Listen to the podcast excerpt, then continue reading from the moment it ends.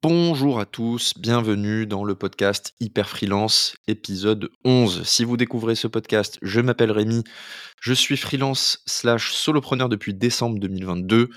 Euh, je documente mon évolution de solopreneur de 0 à 400 000 euros de chiffre d'affaires annuel et je vous partage ce que j'apprends sur le chemin pour vous aider à faire pareil. Euh, j'en suis un peu moins de 50% de cet objectif, c'est-à-dire que j'ai facturé 150 000 euros l'année dernière, et tout ça, je l'ai documenté dans les épisodes précédents, et pour l'année 2024, je vise les 250 000.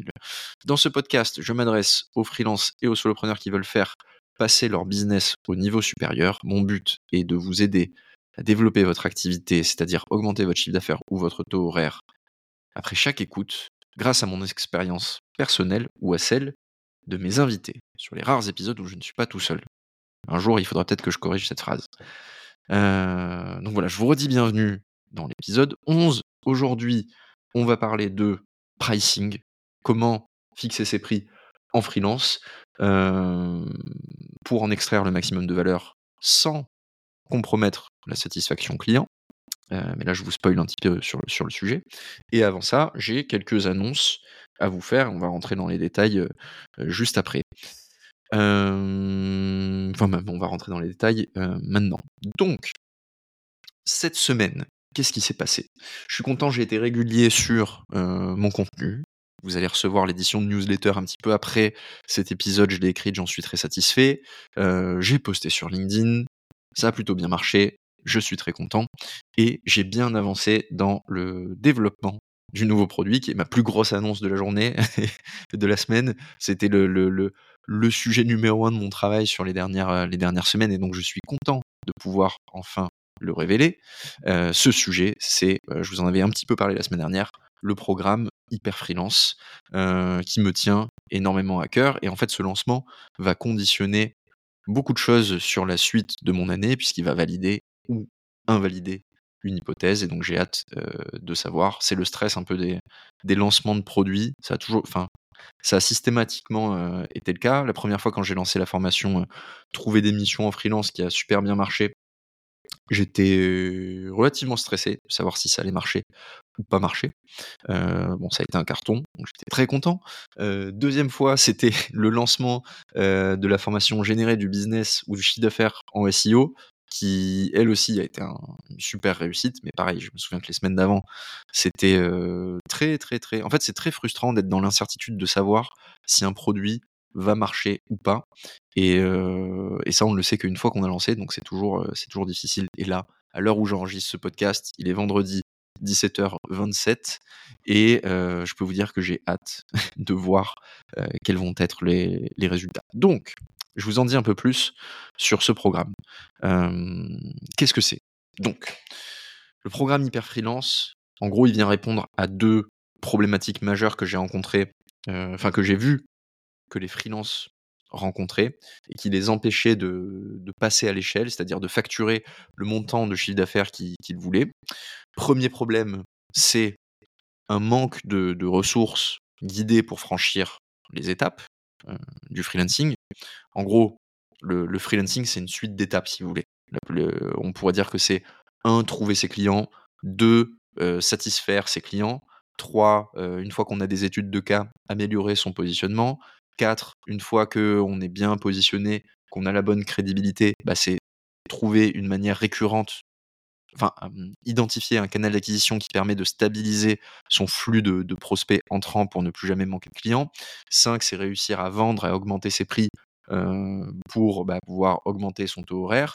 6, c'est structurer son activité pour bah, réussir à avoir la meilleure expérience client possible et à passer moins de temps sur des tâches qui, qui servent à rien, donc encore une fois augmenter son taux horaire.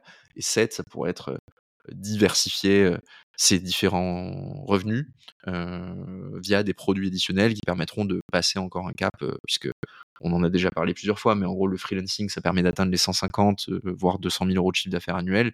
Mais après, au-delà de ça, il faut trouver d'autres sources de chiffre d'affaires pour pouvoir passer au, niveau supérieur, et c'est un peu ce que je suis en, train de faire aujourd'hui. donc, moi, il se trouve que, bon, sur mon activité personnelle, je l'ai documenté depuis plus d'un an, j'ai résolu ces problèmes un par un. Et en avançant, petit à petit, j'ai documenté tout ça pour créer une méthode, ce qui me permet aujourd'hui, à chaque fois que je discute avec un freelance, de très vite, au bout de 2-3 minutes de discussion, comprendre où il en est, quel est son problème numéro un aujourd'hui et comment est-ce qu'il peut le résoudre. pourquoi est-ce que je dis ça? C'est que, bah, en fait, si demain vous me remettez à zéro, mais j'ai conservé même, les mêmes compétences, par contre, je dois recréer toute mon activité de zéro, je sais que je ne vais pas galérer du tout à trouver mes premiers clients, à satisfaire mes clients, à améliorer mon positionnement, à craquer mon canal d'acquisition, à augmenter mes prix, à monter mon taux horaire en structurant mon activité, puis à créer des produits additionnels qui me permettront de différencier ces revenus. Je l'ai fait, je l'ai montré, et tout se passe très bien. Et, donc, bah, j'en suis extrêmement content. Mais aujourd'hui, mon but, c'est de pouvoir aider le maximum de personnes à faire la même chose. Donc, premier problème, c'est l'absence de, ressources. Donc, ce podcast participe à ça. Mais dans le programme Hyper Freelance que j'ai créé, c'est la méthode fléchée, balisée, qui recoupe toutes mes années d'expérience, que ce soit en freelance solo ou ce que j'ai vu sur le marché du freelancing avant, et qui permet d'en extraire tout ce qu'il faut savoir pour passer à l'action le plus vite possible. Problème numéro 2, c'est qu'il n'y a pas qu'un sujet de savoir. C'est-à-dire, en dehors du savoir, de la théorie, il y a aussi la pratique, le passage à l'action. Et ça, bah, c'est le gros problème, on va dire, des formations en ligne 100% théoriques, c'est que derrière, il n'y a personne pour vous taper sur les doigts si jamais vous passez pas à l'action et vous n'êtes pas en train d'avancer, ou quelque chose qui arrive souvent aussi, si vous avez mal interprété le contenu. Et donc typiquement, ce qui se passe en freelance, c'est que comme on a la tête dans le guidon, qu'on manque un peu de recul sur notre activité, qu'on n'a pas de regard extérieur, ben, on peut ne pas travailler sur le sujet le plus urgent du moment pour passer à l'étape supérieure. Et ça, ça fait perdre des mois, voire des années, et ça bloque les gens à l'étape sur laquelle ils sont aujourd'hui. Donc, la question que je me suis posée, c'est quel est le meilleur moyen, la meilleure méthode ou le meilleur programme que je puisse développer pour m'assurer que les freelances passent à l'action et atteignent leurs objectifs? Et le résultat, en gros, c'est le programme Hyper Freelance, qui, je vous présente rapidement, est un accompagnement sur du long terme qui donne accès à un, un coaching illimité en petits groupes de 4 à 12 personnes et un coaching individualisé, un suivi individualisé avec moi. C'est-à-dire que quand vous arrivez dans le programme, je vous onboard avec un appel spécifique de 30 minutes de coaching ensemble qui, nous permet d'identifier c'est quoi votre problématique et les sujets que vous devez résoudre, c'est quoi la roadmap que vous devez suivre, et à quoi je vais faire attention dans les prochains coachings collectifs derrière pour suivre votre évolution. Troisième point, vous avez accès à moi en direct via Slack. Donc l'objectif c'est que vous puissiez reporter. J'utilise énormément d'anglicisme en fait, on m'a fait remarquer ça, mais c'est tant pis. donc me, partager vos progrès tous les jours, toutes les semaines, pour que je puisse vous donner des retours et vous accompagner là-dessus sur vos problématiques en direct, donc soit par message écrit, soit par note vocale. Et à côté de ça, à côté de ce suivi, de cet accompagnement, il y a plus de il y a environ 12 heures, enfin non, il y a plus de 12 heures de contenu en fait, 12 heures de contenu vidéo, donc qui est la formation la plus aboutie que j'ai pu créer, qui sera disponible le 11 mars, le temps que je finisse de tourner les derniers modules, mais 100% des slides, etc. sont prêtes, donc là c'est plus une question de, de montage et de, structuration. Il y a quelques vidéos qui me restent à tourner la semaine prochaine. Tout ça sera disponible le 11 mars. Formation en 8 parties euh, qui va couvrir tout ce dont vous avez besoin, enfin toute la théorie et le passage à l'action dont vous avez besoin pour vous développer en freelance. Donc toute une partie théorique sur bah, les leviers, enfin la, formation business en fait que, que, que l'on devrait avoir en freelance pour comprendre euh, quels sont les enjeux de structuration d'un business de freelance. Partie 2, comment définir son positionnement, ses offres. Partie 3, comment trouver des missions en freelance. Aujourd'hui, cette partie 3, elle est en commun avec ma formation Trouver des missions en freelance, dont le tarif est désormais de 390 euros. Euh, donc cette partie-là est en commun, mais j'ai prévu des modules que j'allais ajouter au fur et à mesure spécifiquement là-dessus, et on y reviendra plus tard. Partie 4, comment devenir excellent en vente. Donc, il y a un super podcast et il y a un petit module dans ma formation précédente, mais là, je suis vraiment rentré dans les détails du détail du détail pour que ce soit pas à pas et que vous ayez le. Enfin, ça pourrait être une formation sales en elle-même en fait, euh, ce qui n'était pas du tout le cas avant. hein. C'est plutôt une heure de contenu, donc ça, euh, vous avez les bases, mais euh, mais il y a, y a des éléments manquants. Et je vous laisse aller voir le programme comme ça, vous verrez tout ce qui a été ajouté. Il y a zéro élément commun euh, là-dessus avec ce que vous connaissez. Partie 5, délivrer un service 5 étoiles. Donc, comment mettre en place des process, structurer sa gestion de projet, améliorer sa communication pour que, standard, pour que les clients soient hyper contents et standardiser ses livrables pour gagner du temps et améliorer sa satisfaction client. Partie 6, euh, scaler et dépasser les 150 000 euros de chiffre d'affaires. Donc, ça, c'est tout ce qui va être comment se structurer pour dépasser les 200 euros par heure, structurer les offres à haut rendement, standardiser ses livrables, productiser son service, euh, supprimer les tâches à faible valeur ajoutée, créer, et vendre des produits additionnels, euh, des ressources additionnelles que vous pourrez aller voir, une partie 7 sur le mindset, une partie 8 sur euh, la gestion du stress en freelance, qui est un sujet que j'aborde pas trop sur ce podcast, mais qui me semble essentiel pour mieux vivre le voyage. Et en bonus, il y a quelques masterclass exclusives qu'on tournera dès votre arrivée dans le, dans le format pour que je puisse avoir vos questions. Et, euh, et voilà, bah, j'ai hâte de, de faire ça avec vous. Donc, ce qu'il faut que j'ajoute, avant de passer au sujet du jour, ce qu'il faut que j'ajoute, c'est que le programme dans l'offre de lancement vous donne droit à un coaching en groupe, enfin l'accès illimité à vie au coaching de groupe, donc c'est-à-dire euh, les, les groupes de 4 à 12 personnes euh, de niveau. Ces groupes de niveau, ils vont probablement être répartis en trois typologies. Première typologie, ça va être les, ce que j'appelle les scalers, quoi, en gros, c'est ceux qui sont au-dessus de entre 70 000 et, et 100 000 euros de chiffre d'affaires et qui veulent dépasser les 150 000 euros. Deuxième groupe, ça va être plutôt être les personnes qui sont entre 35 et 70 000 euros de, de chiffre d'affaires annuel et euh, qui veulent passer à l'étape d'après, donc rejoindre les scalers. Et après, il y a les personnes qui se lancent. Si jamais ça intéresse, euh, vous êtes les bienvenus. Euh, et là-dessus, je créerai un groupe parce que vous, vous avez des sujets très spécifiques, enfin un groupe de niveau, parce que vous avez des sujets très spécifiques qui vont être bah, trouver vos premiers clients, euh, vendre vos premières missions, euh, supprimer, enfin ne pas avoir de syndrome de l'imposteur, exécuter, etc., gérer vos calls clients. Donc ça, c'est des trucs très particuliers que d'autres savent, euh, enfin ont déjà mis en place.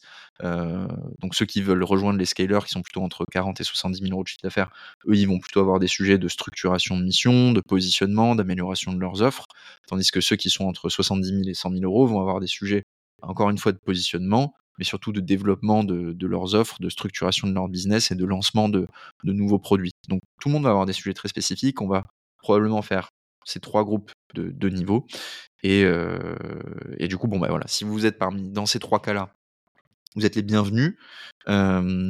Il y a, donc j'ai dit coaching illimité, coaching collectif illimité, donc on va faire des petits groupes de 4 à 12 personnes maximum.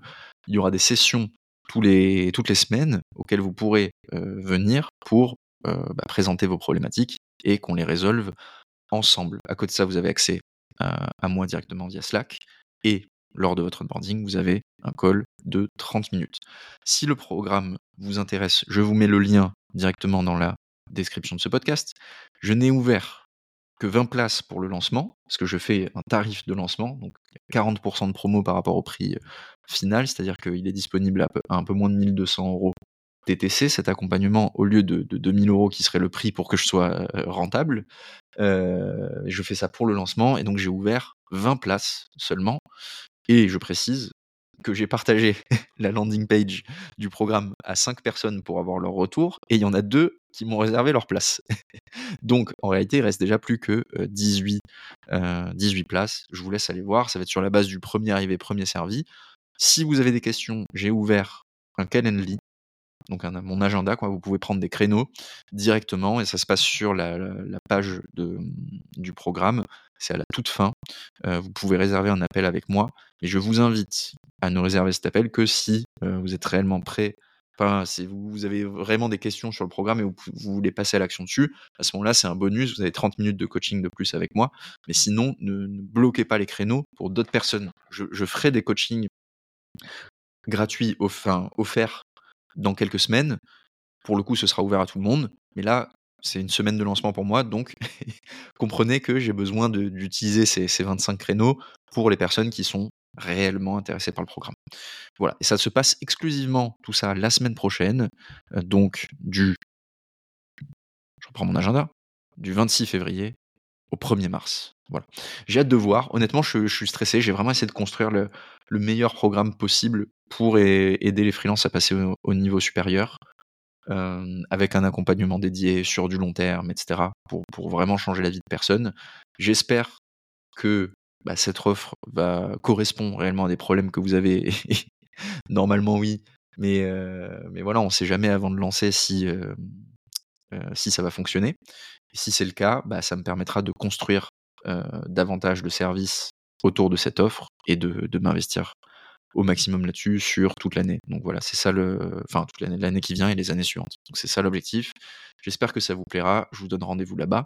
Et bah, merci d'avoir écouté jusqu'ici. Et on va passer au thème du jour qui est le pricing. Et d'ailleurs, je fais une toute dernière parenthèse. Si vous écoutez cet épisode dans quelques mois ou dans quelques, dans quelques années, bah, vous allez voir, vous verrez si le, vous pouvez aller voir le programme, ce sera probablement les mêmes prix, pas, les mêmes prix, mais normalement il devrait être ouvert et vous pourrez toujours le rejoindre. voilà, je pense qu'on est pas mal. Je vais passer, je vais, je, vais, prendre mon verre d'eau habituel et on va passer à la partie pricing. Donc, le sujet de cet épisode, le pricing. Alors, petite définition. Euh, qu'est-ce qu'on veut dire par pricing? On veut dire euh, fixer ses prix, en gros. C'est un anglicisme euh, un peu merdique. pricing égale fixer ses prix. C'est quoi les objectifs qu'on peut avoir quand on fixe ses prix? Donc, premier objectif, c'est satisfaire ses clients. Je le mets en premier parce que ce qu'on oublie trop souvent, c'est que plus on fixe des prix élevés, plus le client va être exigeant, et donc plus il va être difficile de satisfaire ce client si on a un prix euh, extrêmement élevé. Donc, si vous démarrez, euh, préférez des tarifs justes à des tarifs chers. Je sais qu'on a beaucoup, beaucoup de contenu sur LinkedIn, euh, et peut-être que je participe à ça aussi, qui vous disent de pricer cher, de fixer des prix élevés pour rentabiliser votre temps, etc. Et que, euh, et que si vous si vous n'êtes pas à 500 euros de l'heure, en fait, c'est c'est un problème et euh, c'est votre faute et il faut monter vos prix parce que normalement, ça doit être plus cher. En réalité, c'est un petit peu plus complexe que ça. C'est-à-dire que des personnes qui n'ont pas de problème à trouver des clients peuvent fixer des prix très élevés et se moquer de la satisfaction client parce qu'elles savent que dans tous les cas, elles vont retrouver des clients. Par contre, si vous n'avez pas un moteur d'acquisition de clients encore très stable, et si vous avez surtout une éthique, euh, vous avez envie que les clients en aient pour leur argent. Et il faut que les clients en aient pour leur argent, qu'ils en soient conscients, qu'ils ne regrettent pas leur achat pour que derrière, ils vous recommandent. Donc ce qui compte, finalement, c'est pas tant le chiffre d'affaires. Enfin, si on voulait traduire ça en équation économique, en gros, ce qui compte, c'est pas tant le chiffre d'affaires immédiat que vous allez faire grâce à un pricing, c'est plutôt la valeur actualisée. Je vous donne un exemple, ce sera plus simple d'expliquer. Si vous mettez le prix d'un service à 10 000 euros, mais que un client sur deux est fâché, euh, ne trouve pas la valeur, va pas payer la dernière facture, va vous demander du travail supplémentaire, bah en fait, la valeur actualisée de, de cette mission, c'est peut-être pas, pas 10 000 euros, c'est plutôt 7 ou 8 000 euros, quoi. D'autant plus que le, après, derrière, vous n'êtes pas recommandé, donc vous gagnez pas de clients. Au contraire, peut-être vous allez en perdre parce qu'on va dire, ah non, on bosse pas avec lui, lui ou elle, vu que c'est pas très, enfin, j'ai pas apprécié sa prestation. À l'inverse, vous pouvez avoir un pricing un peu plus agressif, on va dire 5 000 euros, mais chacun des clients que vous signez sont tellement satisfaits de votre travail que derrière, ils vous recommandent à un autre client. Et donc, en fait, il y a un effet boule de neige qui se crée. Un client ne vous rapporte pas 5000 euros, il vous en rapporte 10 000. Et donc, à la base, on s'était dit que le premier client, on le, fait, on le facturait 10 000 euros. En réalité, on a réellement perçu que 7 ou 8 000 euros si on ajuste euh, via les emmerdes et, le, le, coût euh, indirect que ça a créé. Tandis qu'en face, on a facturé le client que 5 000 euros, mais on a reçu des clients supplémentaires, et donc en fait, ça valait davantage 10 000 euros. Euh, c'est assez caricatural comme mode de fonctionnement, ça va jamais être aussi poussé, mais vous avez l'idée générale qui est que quand on fixe ses prix, il faut faire le bon arbitrage entre facturer la valeur du service et s'assurer que le client soit extrêmement satisfait pour être recommandé. donc voilà, on veut l'équilibre entre satisfaire le client, mais enfin générer de la valeur pour le client, mais capturer la partie la plus viable de la valeur que l'on a générée. Voilà, c'était ça. Enfin, on est bon pour, pour les objectifs. Maintenant qu'on a dit ça, on peut rentrer un petit peu plus dans le détail et après je vais vous partager ma méthode de pricing. Donc, il y a trois points que j'avais envie d'évoquer avec vous avant de vous partager ma méthode de pricing. Le premier, c'est les trois types de pricing qui existent. Donc, vous pouvez pricer soit du temps, donc là ça va être des heures ou des jours de travail, soit du livrable, donc un audit, une analyse stratégique, une roadmap, soit de la performance. Et ça, on l'a pas trop en France. J'ai l'impression qu'aux États-Unis, ça se fait plus. Mais aux États-Unis, on peut avoir des prestataires, par exemple, qui vont facturer un pourcentage du chiffre d'affaires généré sur une campagne de publicité. En France, ça se fait très très peu. pour plusieurs raisons. Et je vous, enfin, en fait, je ne vais pas aborder ce, schéma-là. Déjà parce que dans la majorité des cas, ça n'existe pas. Donc il y, a peu de personnes qui facturent réellement la performance. Ensuite, parce que c'est du, du one shot, c'est-à-dire que vous n'allez pas pouvoir répliquer, c'est du cas par cas plutôt, vous n'allez pas pouvoir répliquer un modèle de pricing à la performance à tous vos prospects. Parce qu'il va y avoir des problématiques de, d'évaluation du résultat. Donc en fait, comment est-ce que vous mesurez le, résultat que vous avez fait pour pouvoir facturer cette partie-là? Il va y avoir des sujets juridiques, c'est-à-dire que vous allez facturer a posteriori, et donc si le client vous, vous paye pas, vous êtes, enfin vous avez un risque juridique énorme. Et si vous surperformez, ça va coûter extrêmement cher au client et vous risquez d'avoir des litiges. C'est-à-dire que le client va vous dire Ah oui, mais on avait convenu que tu prenais 20% du, chiffre d'affaires généré parce que tu modifiais le copywriting de mes publicités sur Facebook. Tu as généré plus 200 000 euros de chiffre d'affaires. On avait dit que tu prenais 10%, ça fait 20 000 euros. Mais en fait, tu as revu que 5 publicités, donc 20 000 euros pour la rédaction de 5 publicités, c'est un peu cher. je veux bien te filer 10 000 euros. Et donc, vous allez vous faire négocier à la baisse. Et je le sais, enfin, c'est arrivé à beaucoup de personnes que je connais qui avaient facturé la performance. Donc, voilà, je ne vais pas aborder ça. Pour moi, c'est un sujet très spécifique que vous pouvez développer au cas par cas et qui viendra plus tard. pour l'instant, on va vraiment se focaliser sur le, standard, c'est-à-dire soit le temps, soit le livrable. Ensuite, il faut définir à quel, enfin deuxième point, il faut définir à quel jeu vous êtes en train de jouer.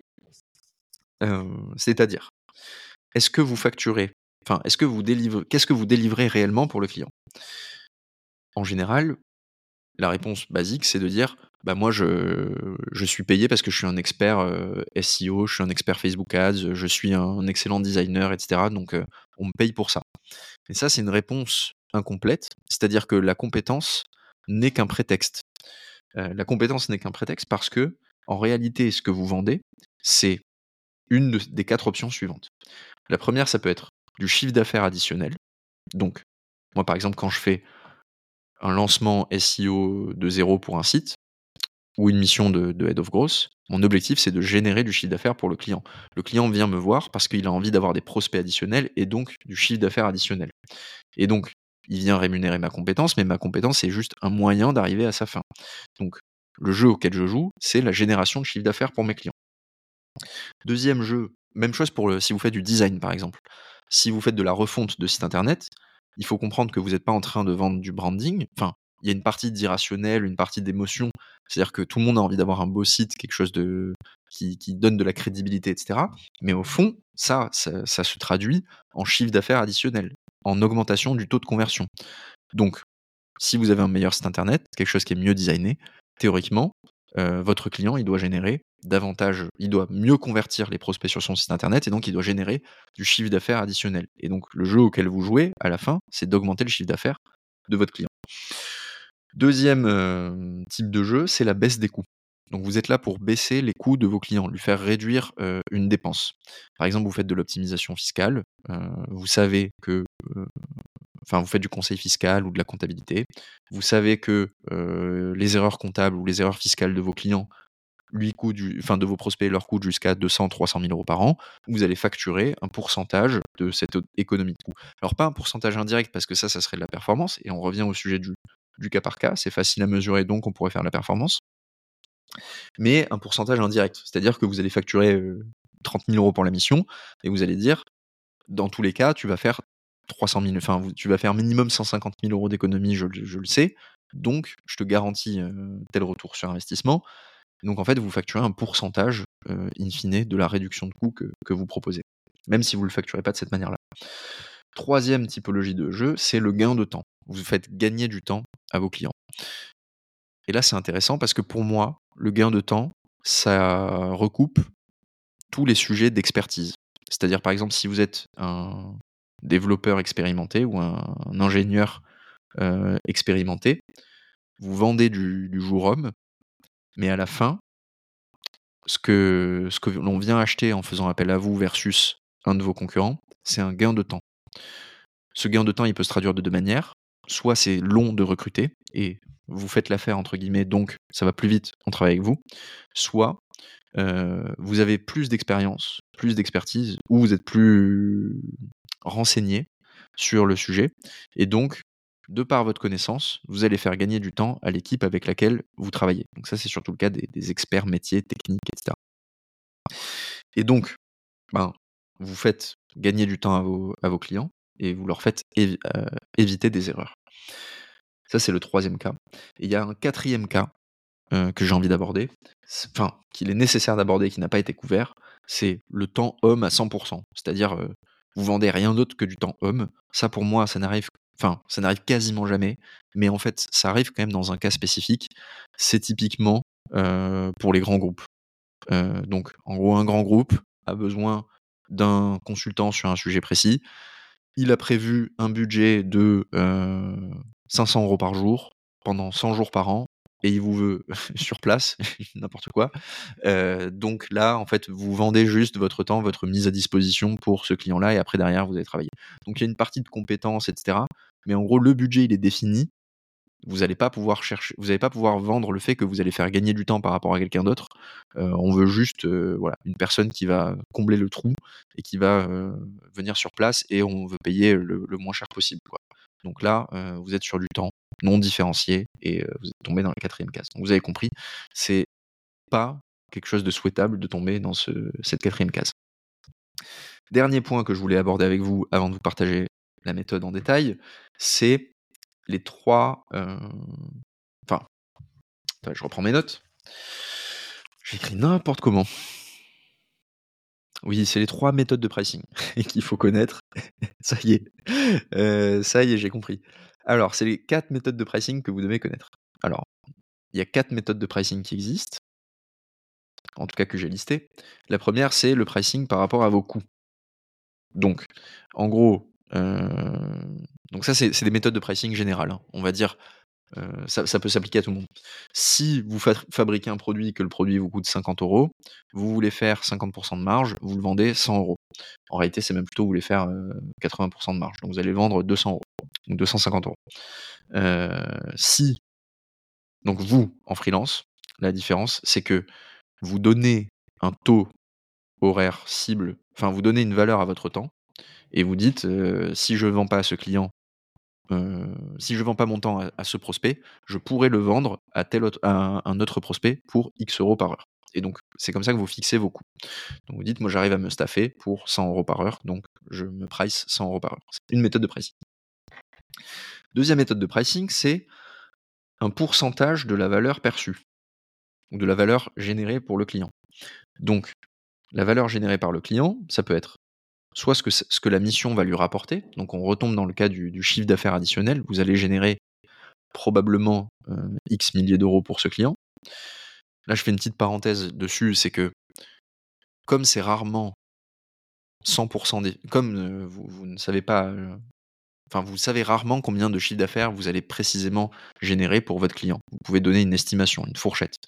Donc en gros, ce que le client va, va estimer à ce moment-là, c'est la probabilité que vous atteigniez ce chiffre d'affaires et après derrière, s'il est plus ou moins averse au risque, il va pondérer cette, probabilité à la hausse ou à la baisse. Donc, si le client se dit, il vous allez lui générer entre 50 et 100 000 euros de chiffre d'affaires, il y a 80% de chances que, que vous y arrivez. Donc, vous allez lui générer entre 40 000 euros et 80, 80 000 euros de chiffre d'affaires. Combien il est prêt à vous donner pour cette mission-là bah, Souvent, ça va être un facteur de 5 à 10, donc entre 5 000 et 10 000 euros pour prévoir le chiffre d'affaires, enfin le cas le plus, le plus pessimiste. Et s'il est un peu plus optimiste, s'il vous fait plus confiance, il pourra monter le prix. D'ailleurs, c'est pas forcément qu'il vous fait plus confiance, c'est qu'il il augmente dans sa tête le chiffre d'affaires qu'il pense que vous allez générer, ou il baisse la probabilité de risque. Donc du coup, la valeur perçue dans sa tête augmente. Ça, c'est pour le chiffre d'affaires additionnel, direct. Il y a une deuxième, un deuxième élément à prendre en compte dans la valeur perçue, c'est le coût d'opportunité. C'est-à-dire combien ce client, quel est le chiffre d'affaires que ce client ne générerait pas s'il ne travaillait pas, ne travaillait pas avec vous? Donc, en gros, s'il travaille avec quelqu'un de, moins cher, il va avoir des résultats moins rapidement, et donc du coup, il va perdre du chiffre d'affaires sur la même période. Donc c'est une autre manière d'aller calculer ce, ce système-là. Vous n'allez jamais avoir des, éléments très précis sur le coût d'opportunité. Par contre, vous pourrez souvent l'estimer à l'avance et se dire, en fait, moi, je sais que j'obtiens des résultats en X temps. Et donc, en fait, tandis que le reste du marché obtient des résultats en trois fois plus de temps. Et donc, en fait, si un client travaille avec quelqu'un d'autre, il perd six mois de chiffre d'affaires. Et si vous générez 10 000 euros de chiffre d'affaires par mois pour le client, ça fait 60 000 euros au total. Et donc, il a perdu 60 000 euros en travaillant avec un autre client. Donc, vous auriez pu facturer un travail avec un autre prestataire. Donc vous auriez pu facturer théoriquement 60 000 euros de plus que cet autre prestataire si on enlève le, la pondération du risque. Et dernier point sur la valeur perçue, il y a quand même, euh, il y a quand même, même dans le service B2B euh, qui est ce qu'on fait, un élément de l'irrationnel. C'est-à-dire que le client va avoir des sujets de, de fit humain, euh, de correspondance des valeurs, ou juste de est-ce qu'il se sent de travailler avec vous versus travailler avec un autre? Si vraiment il y a zéro.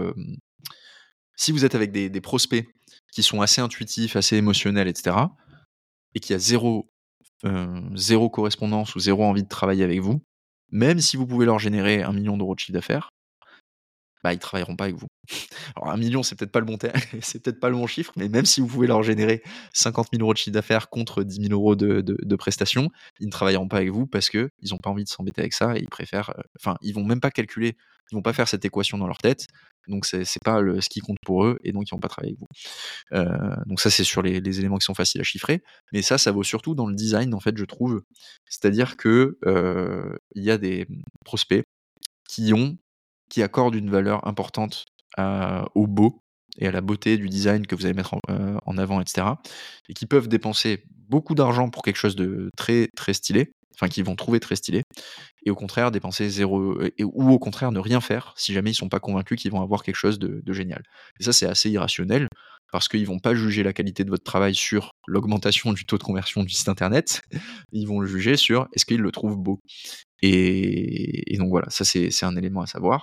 Euh, moi, j'y reviens juste après dans la méthode, je prends rarement en compte l'irrationnel parce que je pense pas que ce soit ce qui paye sur le long terme, mais euh, enfin, en tout cas dans mon cas, avec ma personnalité, qui aime bien rationaliser les choses, etc., comme, vous devez le sentir, euh, c'est pas un élément sur lequel j'ai envie de jouer, mais si vous êtes plus dans l'intuition, dans l'émotionnel, plus dans la création, ça peut, euh, et que vous avez des prospects qui sont sur le même, euh, la même vibration que vous, ça peut très bien fonctionner. Et donc, vous n'allez pas leur parler coût d'opportunité, combien ça rapporte, l'augmentation du taux de conversion, etc. Vous allez plus parler de bah, combien ça vaut pour eux d'avoir un beau site web. c'est hyper, c'est aussi hyper important. Ça, ça vaut surtout dans le design, hein, qu'on s'entende. Dernière méthode de pricing, c'est le pricing basé sur, la, sur les concurrents. Non, pardon, il y, en a une autre après. Donc, troisième méthode de pricing, c'est le pricing basé sur les concurrents. Donc, combien facturent des concurrents ou d'autres prestataires sur le marché pour le même service? C'est un site web, combien ça vaut en moyenne, combien vous, vous facturez?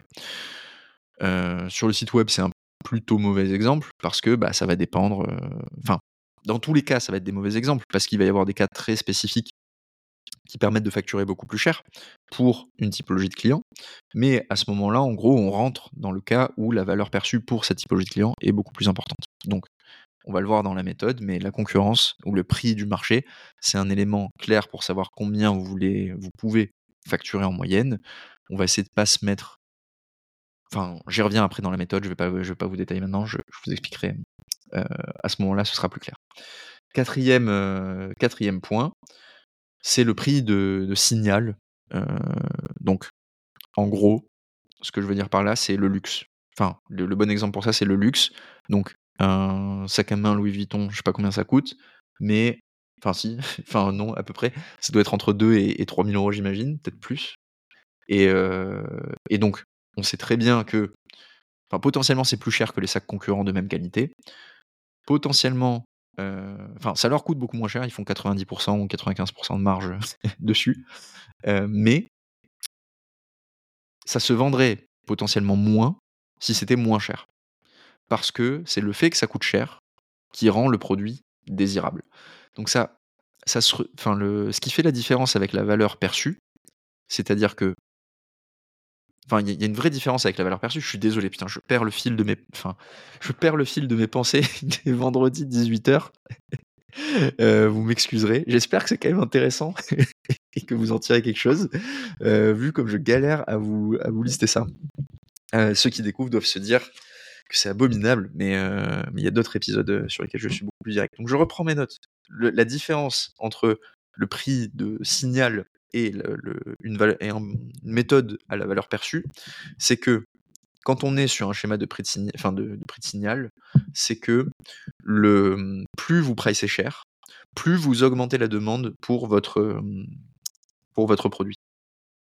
Et donc, le prix en lui-même est un facteur d'augmentation de la demande. Ce qui n'est pas le cas avec la valeur perçue, puisque avec la valeur perçue, on se dit combien les gens enfin combien les, gens seraient prêts à payer pour ça. Avec le prix de signal, on se dit, est-ce que si je fais x10 sur le prix, les gens en voudront davantage? J'en vendrai plus si c'est 10 fois plus cher. Voilà. Euh, j'espère que c'est clair pour vous. De toute façon, on s'en fout. Vous allez le voir dans la méthode parce que ça nous intéresse assez peu, le prix de signal dans notre cas. Donc, je vais prendre une petite gorgée d'eau et puis je passe à la méthode. Je pense qu'on va tenir cet épisode en moins d'une heure, encore une fois. Euh, je suis preneur si ça vous intéresse.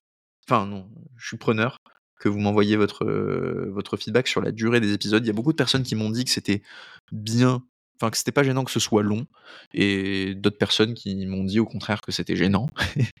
euh, c'est pas pour ça que je fais moins d'une heure, c'est juste j'essaie de pas faire durer les épisodes pour rien, de traiter un sujet par épisode c'est un format qui me semble intéressant. Donc dites-moi si ça, vous va bien. Et j'en profite, juste avant de boire mon verre d'eau, pour vous demander de laisser un avis parce qu'on est quasiment à 100 avis sur Spotify. Donc s'il vous plaît, laissez-moi un avis 5 étoiles sur Spotify si vous ne l'avez pas encore fait. Comme ça, on dépasse les 100 avis, ce qui aurait été euh, un beau succès. Voilà.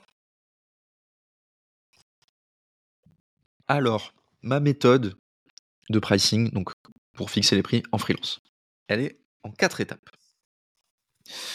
Ces quatre étapes, c'est étape 1, me poser la question, est-ce que c'est pertinent de faire, de procéder à une méthodologie via prix de, signal? Dans la majorité des cas, vu qu'on fait du service ou si vous êtes euh, solopreneur, que vous avez des infoproduits, c'est-à-dire vous faites de l'éducation, donc comment vous avez des produits de formation, euh, à ce moment-là, c'est non c'est rare qu'un produit se vende plus parce qu'il est plus cher. Euh, c'est pas parce que votre e-book coûte 1000 euros que les gens vont se dire Ah, il me le faut absolument, comme ça je vais pouvoir montrer aux autres que j'ai acheté cet e-book pour 1000 euros. Ça, ça fonctionne pas. Il y a peut-être une exception quand même qui serait euh, le mastermind. Donc, vous savez, un peu les, formats où euh, on fait payer euh, des, personnes pour qu'elles accèdent à un réseau d'autres personnes. Et donc il y a des événements qui sont organisés, soit en physique, soit euh, euh, en visio. là, ça peut jouer parce que du coup, si un mastermind est cher, on se dit que on va rencontrer des personnes qui sont prêtes à payer cher et donc que ce sont des personnes qui méritent que l'on paye cher. C'est un cercle vicieux ou vertueux, ça dépend comment vous le voyez. Mais sinon, en dehors de ça, je vois mal comment on peut appliquer la théorie du prix de signal sur un produit, un service B2B où un produit de formation. Ensuite, on passe à la question 2. Quelle est la valeur perçue du produit ou du service? Donc, pour définir ça, on se pose deux questions. Première question, c'est combien ça rapporte potentiellement au client? Et deux, quel est le coût d'opportunité du client à ne pas prendre ce service? C'est deux questions que je me pose. Et comme je vous disais juste avant, je ne prends pas en compte l'irrationnel dans ma méthode, mais euh, je pense que ça vaut le coup, et je m'en suis rendu compte en, en parlant sur le site internet, ça vaut le coup de se poser la question et de se dire, pour quelqu'un, combien ça peut valoir d'avoir un site internet stylé ou d'avoir un site internet extrêmement stylé? Bah potentiellement, ça peut valoir 20 000, 30 000 euros. J'ai vu des, clients dans mes précédentes expériences qui, euh, par ego, en fait, dans des boîtes qui avaient du cash disponible, voulaient juste avoir un site euh, stylé. Et ils étaient prêts à payer, euh, et ils le faisaient, plus de 20 000 euros pour la revue du copywriting d'un site internet. Donc, donc ça existe. Et si vous êtes dans ce cas-là, vous pouvez vous poser ces questions. Mais ça reste des exceptions. Donc, les deux, les deux questions clés, je reviens dessus, c'est combien ça peut rapporter au client et quel est le coût d'opportunité à ne pas travailler avec vous. Donc, euh, je vous prendrai les exemples après. Je vous, ferai les exemples après, j'en ai noté quelques-uns. Troisième question à se poser, c'est quelles sont les alternatives à, au service que vous proposez et les coûts de ces alternatives? Donc, euh, en fait, là-dessus, ce qu'on veut faire, en gros, c'est quel est le, prix du marché. Pareil, je vais vous prendre les exemples juste après, ça sera beaucoup plus parlant sur comment le, faire. Euh, J'en ai noté quelques-uns. Mais euh, là, là-dessus, ce qu'on veut vérifier, c'est est-ce qu'on est plus cher ou moins cher que les alternatives pour pouvoir soit mettre en avant le fait qu'on est moins cher, soit justifier le fait qu'on soit plus cher. Donc anticiper une, euh, remise en question, un doute potentiel de la part du prospect. Quatrième étape, c'est valider, une fois qu'on a ça, que on est rentable quand on propose le prix final que l'on a décidé, et donc quel est le coût du service? Donc je vous ai dit, quand on est freelance, le coût du service, c'est le taux horaire, donc c'est un, un coût d'opportunité pour nous, pour ré réutiliser cette expression. C'est-à-dire que si on ne facture pas cette mission à tel prospect, combien est-ce qu'on pourrait générer dans le même temps imparti assez rapidement avec d'autres prospects? Et donc à partir de combien d'euros par heure, vous enfin de chiffre d'affaires par heure, vous êtes prêt à travailler Vous fixez. Et donc, il vous faut cette réponse à cette question. Comme ça, derrière, vous allez être capable de fixer vos prix. Donc, vous avez une offre, vous avez un service. Vous posez la question de ces différents éléments. Première question, est-ce que je peux appliquer la théorie du prix de signal? 99% des cas, non. Deuxième question, quelle est la valeur perçue de mon service pour mon prospect? Donc combien ça va lui rapporter et quel est son coût d'opportunité à ne pas travailler avec moi? Troisième question, quelles sont les alternatives à mon service et les coûts de ces alternatives? Est-ce que je suis plus cher ou moins cher? Si je suis plus cher, bah, est-ce que je peux, justifier euh, correctement le fait d'être plus, cher? Ça, ça se justifie via le coût d'opportunité. Donc, d'où l'intérêt de bien l'évaluer. Donc, quelle est la différence réelle de service qu'il y a entre ce que je propose et ce que les alternatives proposent Et est-ce que c'est bien rentable pour le client? Si je suis moins cher, euh, pourquoi est-ce que je suis moins cher? Et là, pareil, il faut être capable de le justifier, sinon vous montez vos prix pour être aussi cher vous avez le droit d'être moins cher parce que vous avez moins d'expérience, vous avez moins de crédibilité, vous avez besoin de construire un portfolio. Et ça, vous pouvez tout à fait le, vendre au client, dire bah là, je suis en train de construire mon portfolio, j'ai très envie de travailler avec toi, c'est pour ça que je te fais un tarif agressif. Je sais que derrière, je vais pouvoir mettre ça en valeur. Je suis très confiant dans le fait qu'on ait des résultats. Et donc, j'ai très envie de travailler avec. Enfin, et donc, je te propose ce prix qui est hyper attractif par rapport à ce que tu peux trouver ailleurs. Argument de vente qui est assez fort. Quatrième question, c'est est-ce, quel est mon coût et est-ce que je suis bien rentable? Donc si je définis que je veux travailler minimum pour 100 euros par heure, est-ce que en définissant euh, mon TJM à 600 euros, je suis rentable Bon là non c'est pas le cas. Est-ce que sur un livrable euh, à 5000 euros, je suis rentable? Ça dépend de combien d'heures je vais passer dessus, donc estimer le nombre d'heures pour s'assurer qu'on a bien une cohérence à tous les niveaux. Voilà, vous avez la méthode théorique et maintenant on va rentrer dans la pratique. Je vais vous prendre des exemples. Et euh, ensuite, on verra les exceptions. Et ensuite, on finira ce podcast. Donc, c'est quasiment fini. Hein. On est déjà pas mal. Alors, euh, les exemples. Donc, je vais partir d'abord sur le livrable.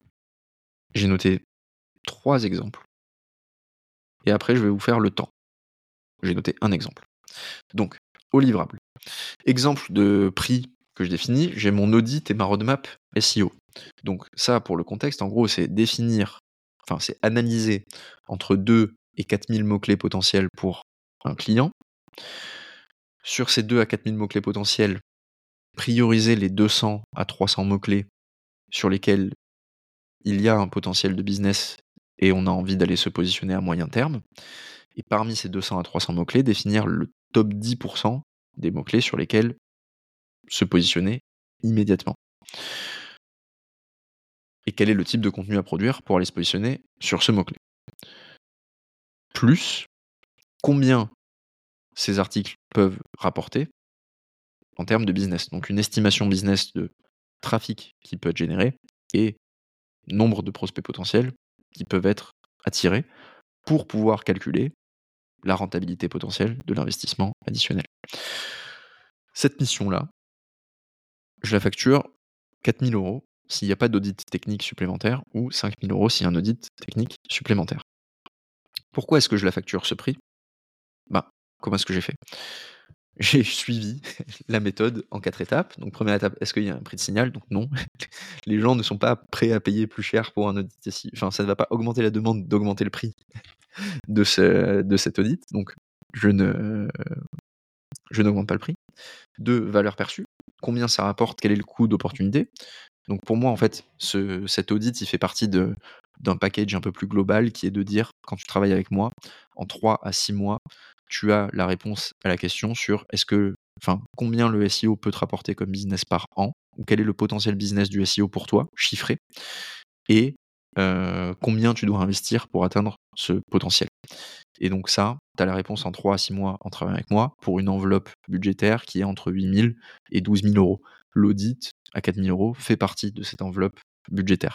Donc voilà comment est-ce qu'il est, est, qu'il est présenté. La valeur perçue, bah pour moi, elle est assez proche de, de 10 000 euros. C'est-à-dire que euh, c'est rentable normalement à horizon 2 à 3 ans.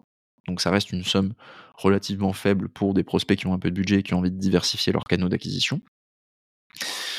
Mais, euh, mais enfin, il n'y a pas de mais en fait. Elle est juste rentable, rentable à moyen terme. Donc, elle n'est pas héroïste à très court terme, mais elle est censée être rentable à moyen terme. Et surtout, elle donne une information précieuse et elle évite les angles morts. Donc, elle évite de manquer un, un canot potentiel de chiffre d'affaires. Et ça, pour moi, ça vaut 10 à 12 000 euros. Le marché l'a plutôt validé. coût d'opportunité, du coup, ça serait. Enfin, pardon, ça, on va le traiter sur les alternatives. Donc, quelles sont les alternatives? Il y a recruter quelqu'un, travailler avec une agence ou travailler avec un autre freelance. Recruter quelqu'un, en gros, ça coûte 90 000 euros par an, allez, 80 000 euros par an ou 70 000 euros par an.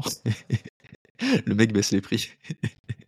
au fur et à mesure. Ça doit coûter à peu près euh, entre 60 et 90 000 euros par an d'avoir un enfin, d'avoir quelqu'un en SEO senior en interne. En coût, en salaire, en salaire chargé, hein, j'entends, en coût pour l'employeur. Plus le recrutement, donc en gros c'est 100 000 euros, quoi, on va dire. Le temps passé à recruter, etc. Si on le prend en compte, ça fait 100 000 euros. Sauf que si tu fais ça, tu sais pas combien tu vas générer réellement avec le SEO. Tu sais pas si la personne elle est réellement forte et si elle va te permettre d'atteindre tes objectifs. Et donc, bah, tu es, à risque. Donc ça coûte 10 fois plus cher pour à peu près le même résultat. Deuxième option, c'est travailler avec une agence. Sauf que l'agence, en fait, elle va te faire le même travail que ce que je propose, mais elle va le faire sur 12 mois, voire 18 mois. Et donc, en plus de ça, tu as un risque, qui est le fait que la personne en agence n'a pas une vision business, elle a une vision purement SEO, et donc, tu as un coût d'opportunité à passer avec l'agence qui est que tu vas avoir des résultats dans 18 mois au lieu d'avoir des résultats dans 6 mois. Donc, tu as un an de décalage qui se crée à cause de ça, et alors que ça coûte le même prix.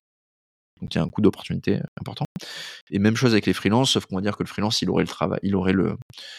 Il, il sera sera peut-être un peu moins cher que moi, mais après, du coup, euh, t'es pas sûr d'avoir une qualité de livrable au top du top et t'es pas sûr qu'il soit qu'il ait la même vision business, donc ça c'est le même point de vue que sur l'agence, et t'es pas sûr que euh, il soit aussi bon sur les lancements SEO, qui est moi et ma spécialité. Donc j'ai beaucoup d'études de cas réussies dessus qui permettent de dérisquer le projet pour les clients. Ce qui me permet de fixer le même, le même tarif qu'une agence, donc j'ai benchmarké, je sais que je suis à peu près au, même prix que les agences, mais d'être plus cher que les freelances et de le justifier auprès des clients.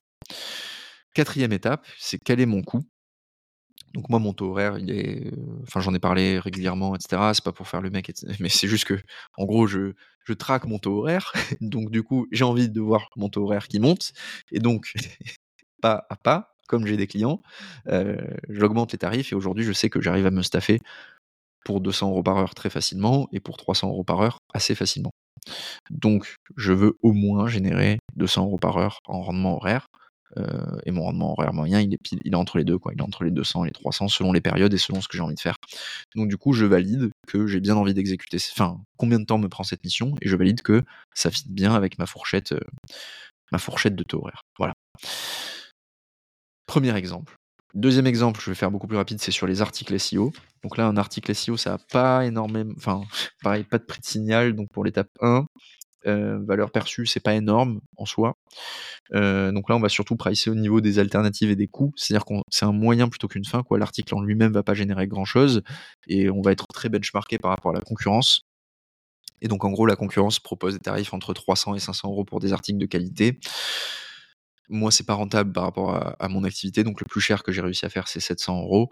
Mais je sais que c'est pas rentable pour le client et donc je lui dis que je suis beaucoup plus cher que quelqu'un d'autre, que ça peut être intéressant juste pour avoir les modèles et ensuite qu'ils puissent le répliquer en interne ou avec d'autres rédacteurs, mais que ce ne sera pas soutenable sur le long terme.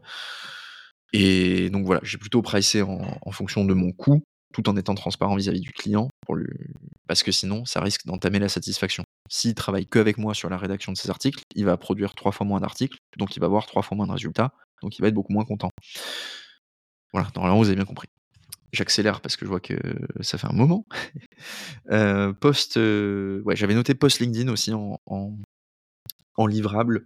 Donc là, bah, c'est le même, euh, c'est le même process. Normalement, vous commencez à comprendre. Est-ce qu'il y a un prix de signal? Donc, est-ce que si je facture plus cher mon poste, on en voudra davantage? Non. Le, le, signal, il est plutôt au niveau de votre popularité sur LinkedIn, on va dire, votre crédibilité. Euh, quelle est la valeur perçue? Donc là, c'est combien de prospects ça peut rapporter hein? Est-ce qu'il y a du, ROI potentiel? Donc là, il faut trouver des cibles de clients qui, euh, pour lesquels vous allez générer beaucoup de business grâce à LinkedIn, ou alors qui sont plutôt irrationnels et qui valorisent énormément le fait d'avoir une audience et d'être connu, et euh, qui vous paieront pour ça. Ça, ça peut être pertinent en rédaction de post LinkedIn. 3. Quels sont les tarifs des alternatives, c'est-à-dire soit passer par une agence euh, de ghostwriter, soit passer par d'autres ghostwriters, c'est à peu près en général entre 150 et 300 euros le poste, quoi, on va dire. Et 4, euh, bah, quel est mon coût? Est-ce que ça fit avec mon taux horaire? La réponse est oui, si je suis en haute fourchette. Et donc voilà comment je price euh, l'écriture des postes. Enfin, je price parce qu'aujourd'hui je fais plus d'écriture. Si vous voulez être très précis, je fais plutôt de l'aide à la rédaction. Donc on définit des sujets, je donne des astuces, euh, des accroches, etc. Et après, je fais de la relecture et de la modification, de la correction. Et ça, je le price euh, à l'heure. Au même prix, mais je trouve ça beaucoup moins pénible euh, à fournir. Enfin, je trouve ça beaucoup moins difficile à faire. Et donc, c'est beaucoup plus agréable pour moi. Voilà. On est pas mal sur les livrables. Je prendre une gorgée d'eau et après, je vous fais. Enfin, je vais vous faire la même chose sur le temps pour mes missions de Head of Growth, mais ça va être très rapide. Et donc, pour le temps. Donc euh, ça, c'est des missions où je suis head of growth, euh, head of marketing euh, part-time. Donc là, je fais, je facture à l'heure, je facture 200 euros de l'heure. C'est beaucoup plus cher que la majorité des gens, mais j'arrive à le faire parce que la valeur perçue est élevée. C'est-à-dire que les clients voient, ont déjà travaillé avec moi en général, ils voient un coût d'opportunité au fait de travailler avec donc ils ont déjà confiance et ils voient un coût d'opportunité au fait de travailler avec quelqu'un d'autre plutôt qu'avec moi. Ce qui fait que euh, bah, j'arrive à atteindre euh, ce niveau-là. Ça serait plus difficile d'être beaucoup plus cher que ça, enfin d'être encore plus cher que ça. Et c'est le bon équilibre que j'ai trouvé, tout en faisant en sorte aussi d'être rentable. Comme ça, je sais que j'ai des clients satisfaits. Voilà, on est pas mal. Donc, euh, normalement, ça doit vous donner une bonne visibilité sur comment est-ce que vous, vous pouvez appliquer cette méthodologie pour définir vos prix sur vos missions. C'est un des concepts, mais on rentre beaucoup plus en détail, etc., dans, le programme Hyper Freelance. Comme ça, je fais le pont avec l'introduction de ce podcast, c'est un des concepts qui est abordé dans la formation avec bah, énormément de détails sur comment faire pour pricer et surtout le document que j'ai inclus dans la formation, c'est mon benchmark des prix de marché sur un peu plus de 50 types de prestations. Donc ça vous permet de vous situer très facilement. Et ça, je l'avais créé quand j'étais chez Collective Work, puisque je voyais passer énormément, énormément de missions sur tous les sujets. Et là, je l'ai mis à jour récemment pour bah, que ça puisse être utile aux membres du programme Hyper Freelance. Donc vous pourrez le retrouver si jamais vous décidez de participer, enfin de vous inscrire. en conclusion, je dirais que c'est un framework, donc une méthodologie qui s'applique bien aux services B2B, donc les prestations de freelance, mais ça s'applique aussi très bien aux infoproduits. Et donc pareil, je refais le pont avec le programme Hyper Freelance, mais c'est exactement ce que je me suis demandé quand j'ai fixé les prix du programme Hyper Freelance. Je me suis dit, combien Enfin, est-ce qu'il y a théorie du prix signal Si j'augmente le prix, ça donne plus envie aux gens de venir. Je suis plutôt parti du principe que non. même si je pense que voilà, si je le proposais à 300 euros, ça serait pas très crédible. Donc du coup, ça pourrait effrayer certaines personnes. Donc il faut quand même pricer suffisamment pour que bah, ça soit crédible, mais ça, ça va se faire naturellement à l'étape 4. étape 2, c'est valeur perçue, donc combien ça rapporte, quel est le coût d'opportunité? Donc là, il est énorme. Hein. En gros, si vous faites 60-80 000 euros par an et que vous pourriez faire 100 000 euros cette année en suivant le programme, bah, en fait, vous avez un coût d'opportunité entre 20 et 40 000 euros. Quoi. Donc c'est juste énorme. Il suffit de signer une mission à 3 000 euros grâce au programme pour que vous soyez rentable. Donc en fait, c'est évident que c'est quelque chose de très héroïste. Partie 3, c'est les alternatives et les coûts. Donc il y a quelques programmes, je vais pas dire concurrents parce que c'est pas exactement la même chose, mais on va dire des bootcamps ou des, des, des, formations qui proposent un contenu, on va dire, similaire. Ils sont tous plus chers. Donc je me suis dit, je me mets, enfin, le temps qu'on construise les témoignages, etc., comme j'ai moins de crédibilité, enfin, c'est pas que j'ai moins de crédibilité, je pense pas que j'ai moins de crédibilité que d'autres programmes, mais j'ai moins de témoignages en tout cas. Et donc du coup, il faut des personnes qui vont me faire confiance sur le lancement. C'est pour ça que je propose un tarif particulièrement agressif. Et dernier point, c'est quel est mon coût euh, horaire et est-ce que je suis, enfin combien ça va me coûter, enfin combien ça va me coûter en temps par personne entre guillemets sur du long terme. Et du coup, est-ce que je suis rentable par rapport à ça? Donc pour l'instant, au prix actuel, c'est ok. Mais le but, c'est de pouvoir après, petit à petit, scaler ça. Et une fois qu'il y a plus de légitimité, monter les prix. Donc normalement, ça devrait être bon sur du long terme. Voilà, ce framework, enfin, c'est pour vous illustrer que la méthode, elle s'applique particulièrement bien aux infoproduits, donc aux produits d'éducation, en plus du service B2B. Tout ce qui est très rationnel, en fait, ça va très bien fitter dans, ce, dans cette méthode-là. J'avais noté qu'on n'avait pas abordé la question de la légitimité slash de la crédibilité, mais j'ai commencé à en parler avec l'exemple de l'infoproduit.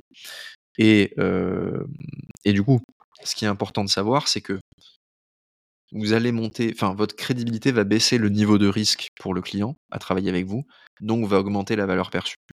Donc, au début, enfin, soyez, ce que je veux dire par là, c'est soyez rationnel, c'est-à-dire ne vous dites pas, ok, la valeur perçue de mon offre est énorme parce que je vends au client que je vais lui générer 500 000 euros de chiffre d'affaires annuel, si vous avez aucun témoignage, aucune étude de cas et c'est votre première mission. En fait, ça va pas du tout être crédible pour le client. Donc lui, dans sa tête, il est juste en train de se faire un ajustement et il se dit, ok, il me dit qu'il va faire 500 000 euros, mais il y a 5% de chance pour que ça marche. Donc en fait, il va pas faire 500 000 euros, il va faire 25 000 euros. Et en plus, coût du risque, donc euh, voilà, ça vaut plutôt 10 000 euros ce qu'il est en train de me proposer. Et il veut me le facturer 10 000 euros. Bon bah non, je vais pas travailler avec lui. Donc c'est pour ça que quand on démarre, faut euh, accepter sur les tout premiers clients d'avoir des prix un petit peu plus faibles, ce que je pratique euh, systématiquement, pour après monter agressivement ces prix une fois qu'on a des témoignages et des études de cas. Puisque là, le risque est considérablement plus faible pour les clients. D'où l'intérêt de délivrer un service 5 étoiles et une qualité de service extraordinaire. Ça, pareil, on en parle dans le programme et on voit comment le faire pour satisfaire à 1000% les clients et avoir que des bonnes recommandations. Voilà. J'avais noté quelques éléments en conclusion. Euh, le premier, enfin en gros la, conclusion de tout ça, c'est fixer ses, enfin l'objectif à long terme, c'est de monter ses prix. Euh, et monter ses prix, c'est dans le sens monter son taux horaire. Donc c'est devenir plus rentable par heure travaillée. Et donc pour ça, il y a deux grandes manières de faire. La première, c'est d'augmenter la valeur perçue slash l'impact des projets sur lesquels vous travaillez. Donc pour ça, vous avez encore deux leviers. Soit vous allez sur un marché spécifique qui vaut davantage. Donc j'aime bien prendre l'exemple des, des, bannières LinkedIn. En fait, une bannière LinkedIn, ça vaut 200 euros maximum. quoi. Une refonte de charte graphique pour des marques particulières sur un segment particulier, ça peut aller entre 5000 et 10 000 euros, voire même plus. Donc il vaut mieux faire des refontes de chartes graphiques complètes que, ou des design systems que des bannières LinkedIn. Pourtant, les compétences sont finalement pas si éloignées. Donc il vaut mieux se former à faire des, des chartes graphiques, des identités visuelles et des systèmes de product design que devenir l'expert des bannières LinkedIn. Voilà. le marché, hyper important.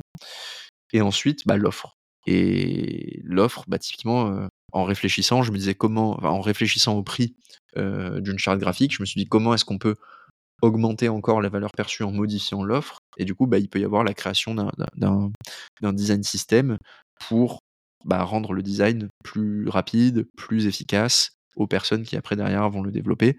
Et ajouter ça à l'offre, ça permettrait de la, facturer plus cher plutôt que de juste faire la charte graphique disponible. Alors les designers comprendront. Et donc maintenant, c'est horrible, je me rends compte que je mets pas de points entre les phrases, donc je fais des phrases de, 4 km. je voulais dire que, donc je vous ai dit, si on veut monter ses prix dans le sens augmenter son taux horaire, soit on augmente la valeur perçue et l'impact potentiel des projets, ce qui permet d'augmenter le prix final, soit, deuxième option, on délivre plus rapidement. Pour délivrer plus rapidement, j'ai noté trois pistes. La première piste, c'est de faire plus de, missions équivalentes. Des audits SEO, j'en ai fait euh, genre 25, euh, 30. Et si on compte les coachings, j'en ai fait 70. Donc maintenant, un audit SEO, je le dépile euh, très très vite. deux, par l'expérience, parce que j'en ai fait beaucoup. Deuxième piste, c'est la structure. Donc standardiser, templétiser au maximum les actions pour que derrière vous ayez plus qu'à compléter. Comme ça, c'est très très très rapide à effectuer, vous gagnez du temps. Et troisième piste, c'est déléguer au client une partie du travail. Enfin, troisième piste, pardon, c'est faire moins. Donc, euh, en gros, c'est supprimer des choses que vous faisiez pour économiser du temps. Pour supprimer des choses qu'on faisait, qu'on faisait à la base, on peut les déléguer au client, c'est une première option. On peut juste les supprimer parce qu'elles ne sont pas nécessaires. Donc par exemple, sur un audit SEO, à la base, sur mes premières missions, je prévoyais 3 à 4 calls intermédiaires avant la livraison finale. Aujourd'hui, j'ai tout templétisé pour envoyer des questionnaires, récupérer un maximum d'infos en asynchrone et qu'il n'y ait plus que deux appels. Ce qui m'a permis de gagner deux fois une heure. Euh, et ainsi de suite. Voilà. Et tout ça, délivré plus vite, donc de manière plus efficace, vous permet d'augmenter votre taux horaire, donc entre guillemets votre prix, sans toucher au prix final de votre euh, prestation. C'est particulièrement intéressant. C'est un des sujets aussi qu'on voit dans le programme Hyper Freelance. Je vous invite à aller faire un tour. Si vous avez écouté jusqu'ici, je vous demande d'aller me laisser une note, une note 5 étoiles idéalement, sur Spotify ou Apple Podcast, parce que c'est ceux qui m'aident à faire découvrir le podcast. Et si vous ne le faites pas, vous êtes ingrat, parce que vous avez consommé 1h03 de contenu et vous n'avez rien donné en retour. Alors je suis désolé de vous le dire, mais s'il vous plaît, allez me laisser une note pour me remercier du travail sur ce podcast si ça vous a plu. Je vous dis à très vite, on se retrouve j'espère dans le programme Hyper Freelance, sinon dans le prochain épisode du podcast ou de la newsletter. Je vous mets tous les liens en description et je vous souhaite de passer une bonne journée ou une bonne soirée. Salut